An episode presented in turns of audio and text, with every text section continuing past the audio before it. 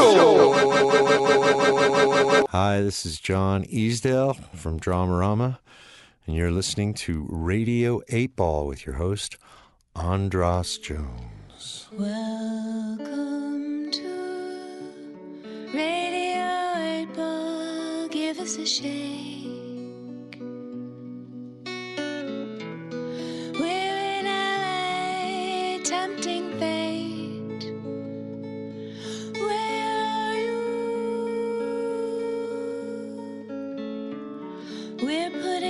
Putting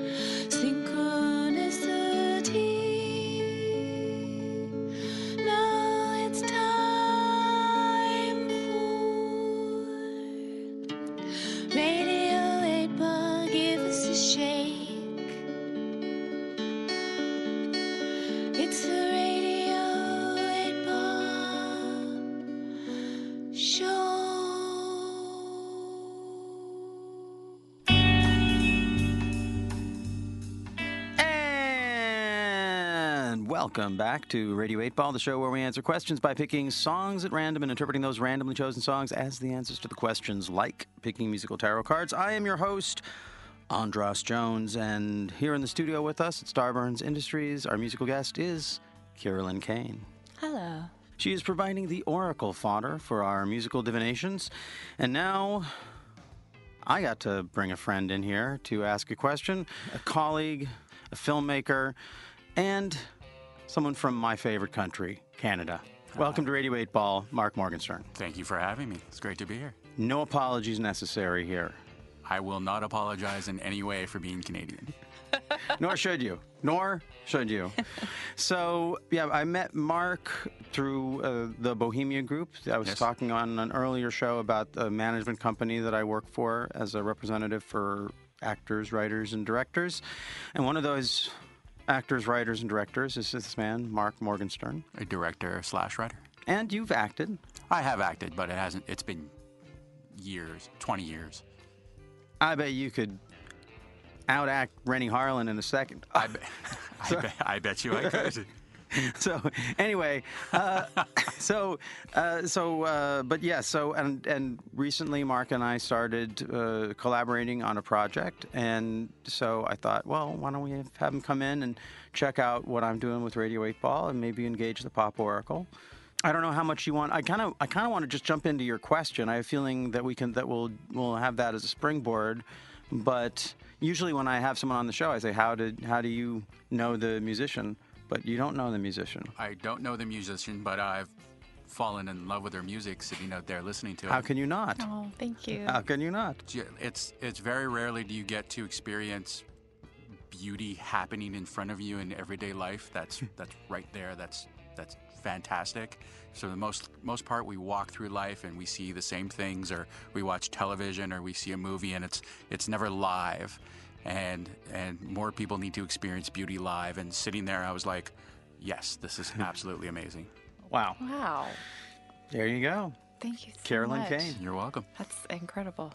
Thank you. What and what did you think of? Did you hear me asking about the talking about the cinematic synchronicities with her name and I- Citizen Kane and Killer Kane? Killer Kane. I'm surprised you didn't mention Karen Kain, who is like top of her field in dance.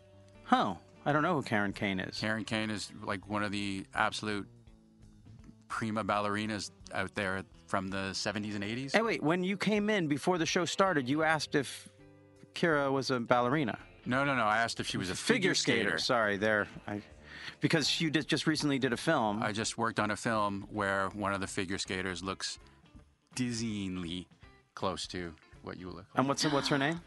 Her name is Lisa, and uh, her last name escapes me. Lisa. her last name escapes me. yes. That's a, that's. I once covered the Schoolhouse Rock song called Figure Eight, which starts If you skate upon thin ice. And Schoolhouse Rock is from my youth. and love Schoolhouse We're Rock. on Radio Eight Ball. exactly. So there you go. And my dog's name is Ocho. oh, nice. Wheels within wheels, sometimes connected to wheels, making an infinity symbol. So, with all of that spinning in your minds, Mark Morgenstern, what is your question for the Pop Oracle? So it's it's a personal question. So I close, love it. Close to um, um, sort of my sensibilities or how I'm feeling and thinking. Um, I, I direct uh, as much as I can, but when I'm not directing, I'm writing. And I've written 35 screenplays, all in different various stages of completion, but all all finished screenplays. So whether it's first draft or 15th draft, they're all finished. And I and the question I would like to ask the Radio 8 Ball is have I written my magnum opus? Have you written your ma- so it's like somewhere in that pile is one of them. Is one of them the definitive pieces of work that I will write or is it still in me that I need to get it out? That's a great, ah. great question. Yeah. Okay. Have you written your magnum opus? So now to engage the pop oracle, you get to spin the wheel of eight. Na na na na na. Wheel of eight.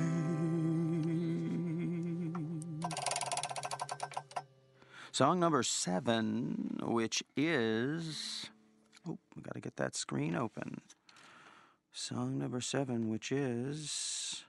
I like that little Elvis intonation you put in there. I liked Oh, it too. thank you. Yeah.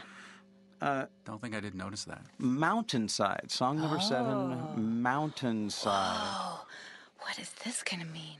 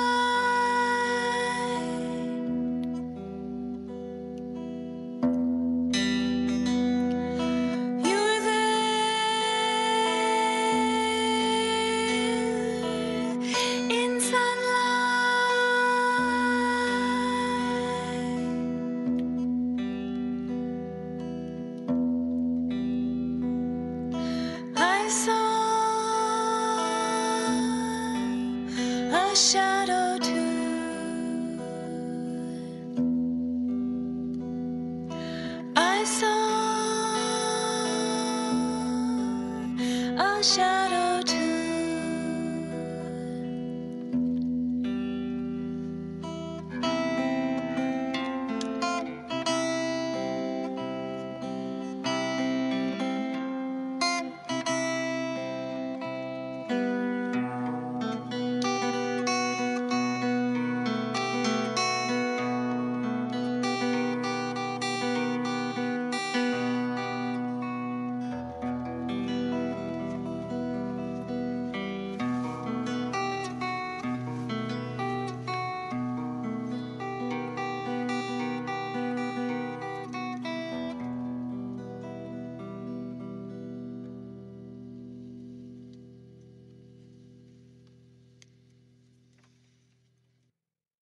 And that was Mountainside from Carolyn Kane. The answer to the question from Mark Morgenstern Have you written your Citizen Kane?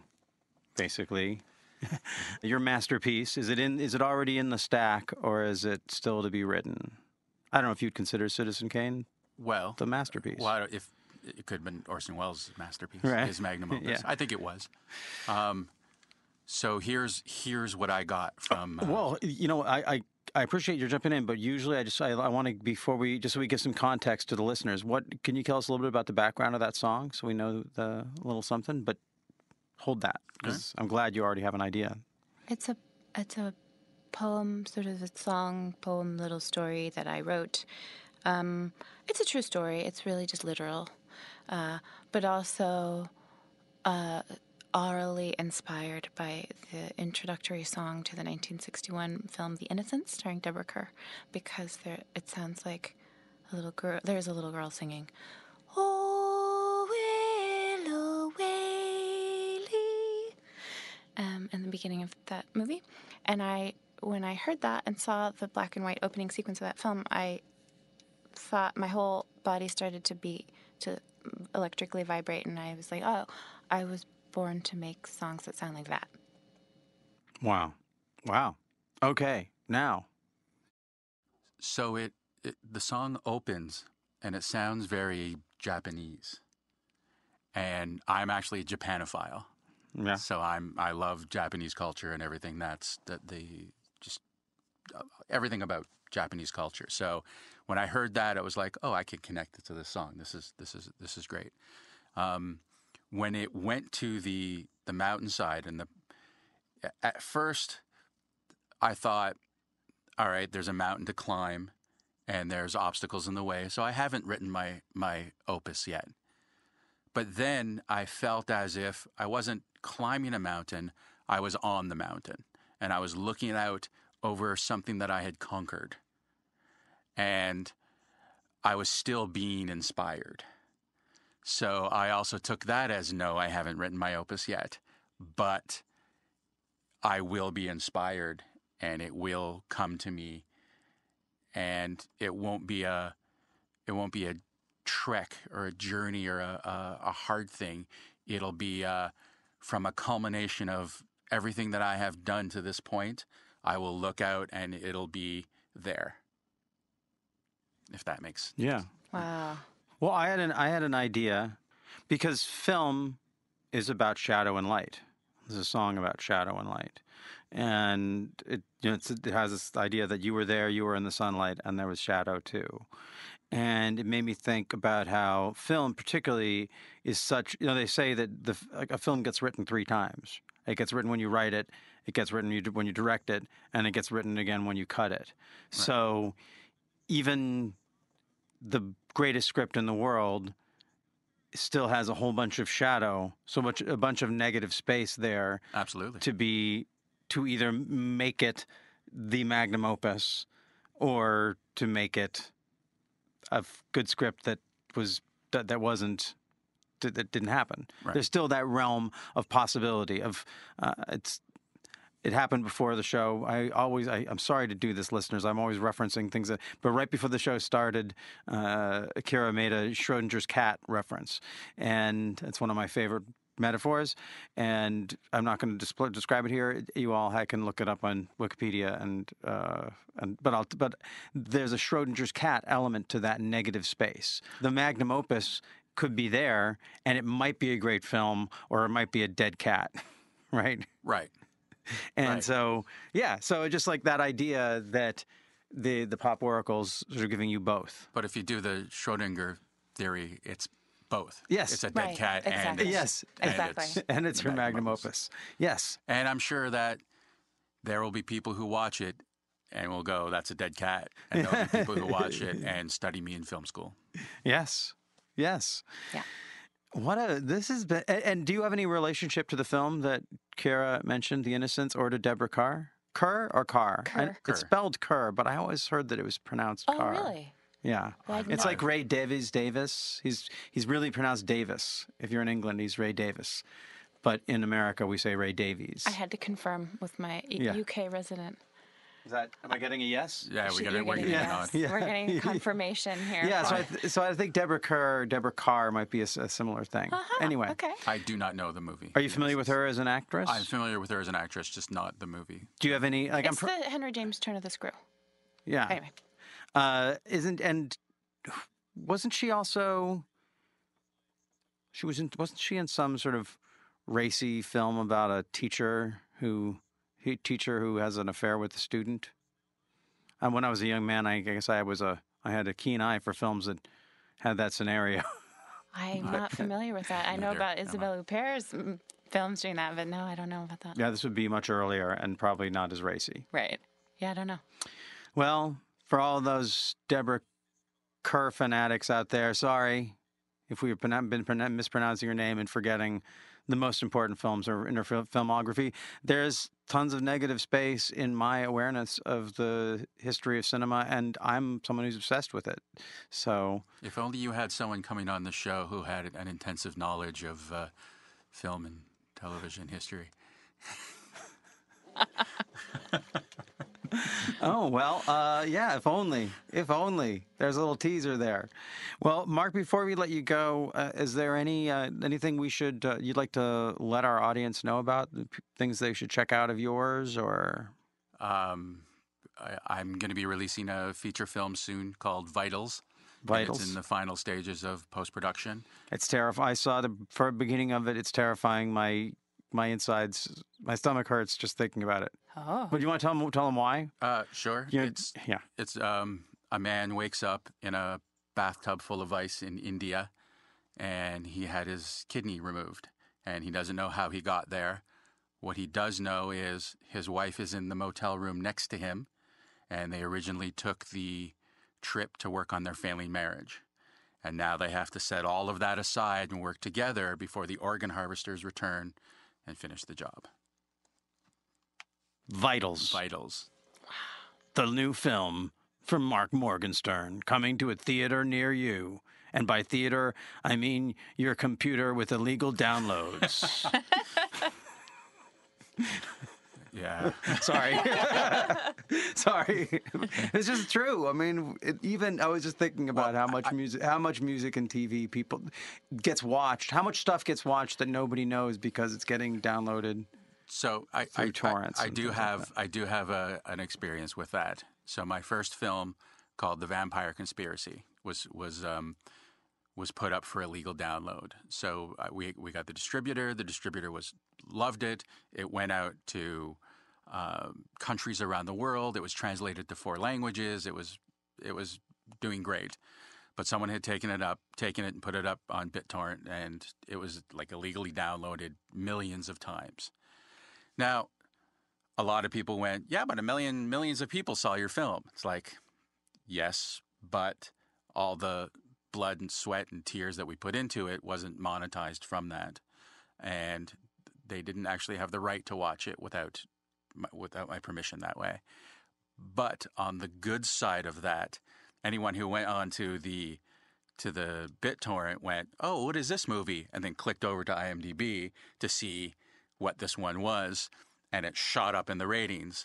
And I think it was the highest it reached was 672, which isn't too shabby, but it was sandwiched between Million Dollar Baby and The Empire Strikes Back. So it's like oh, Screenshot. oh, Did you get a screen- screenshot? We got Yeah. the screenshot. We got everything. So it's like, all right, if you're going to look for a silver lining in something like that, at least, you know, we, I can now take that and sell myself as, look, I had this film that Yeah. got to 672.